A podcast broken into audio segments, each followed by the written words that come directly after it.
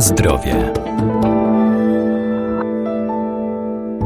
E450, 452 to fosforany i polifosforany sodu i potasu, syntetyczne substancje, które możemy znaleźć w żywności. Są dopuszczone do stosowania, ale warto zwrócić na nie uwagę, ponieważ w nadmiarze mogą wywołać różne reakcje. Są stosowane m.in. przy produkcji topionych serów, dlatego trzeba je spożywać umiarkowanie.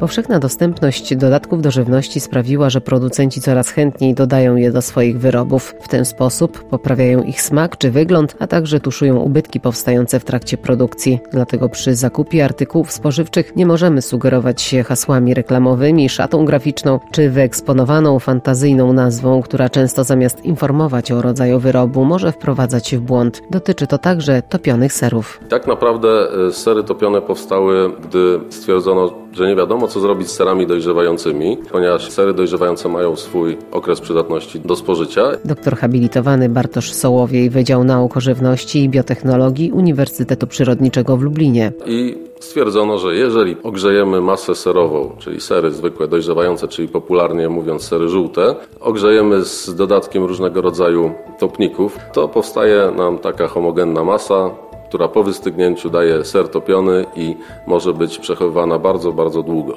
Zresztą myślę, że e, każdy zauważył, że e, czasami sery topione nawet są przechowywane na półkach bez e, odpowiedniego mm, chłodzenia i też się nic złego z nimi nie dzieje. Ser topiony otrzymujemy poprzez topienie na przykład zwykłych serów żółtych. Często są to końcówki partii, które nie mogą być wykorzystane albo na przykład skrawki serów dojrzewających, które nie mogą być normalnie sprzedawane wrzucane do kotła, popularnie mówiąc, e, tak zwanej topialni i e, tam przy użyciu topników, czyli e, niestety chemicznych stabilizatorów. Są topione w wysokiej temperaturze, nabierają nowego kształtu, ta homogenna masa później jest wylewana do opakowań, pojemniczków, do tubek. W różnej postaci możemy te sery spotkać. Nie jest to może rewelacyjny produkt mleczarski. Myślę, że jest to chyba jeden z najgorszych produktów mleczarskich, ale oczywiście nie zatrujemy się tym serem topionym. Jest on tani i bardzo często ze względów ekonomicznych jest wybierany.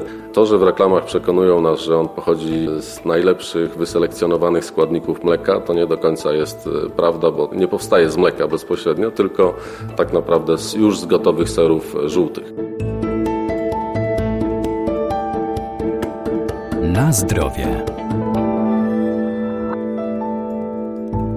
A co kryje się w składzie topionych serów? Jaki jest problem, jeśli chodzi o sery topione? Właśnie te chemiczne stabilizatory, czyli topniki popularnie mówiąc, to są substancje przykład fosforany sodu, potasu, cytryniany. To są substancje przykład jak fosforany obecne nie tylko w serze topionym, ale przykład w Coca-Coli i są to substancje chemiczne, które mogą powodować problemy z kośćcem, rozwapnienie kości, osteoporozę mogą do tego doprowadzić, także konsumowanie ich w dużych ilościach e, na pewno nikomu nie, nie wyjdzie na zdrowie.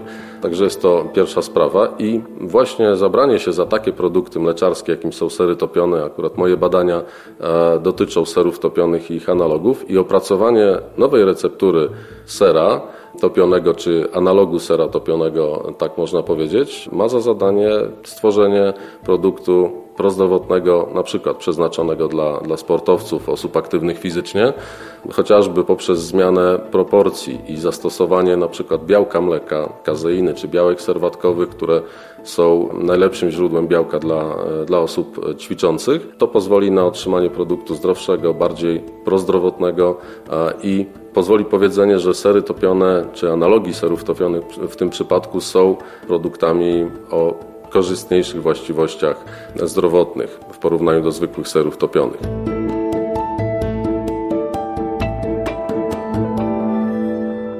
Warto zatem dokładnie czytać skład produktów żywnościowych na opakowaniach, pamiętając o zasadzie, że im mniej składników użyto do ich produkcji, tym lepiej.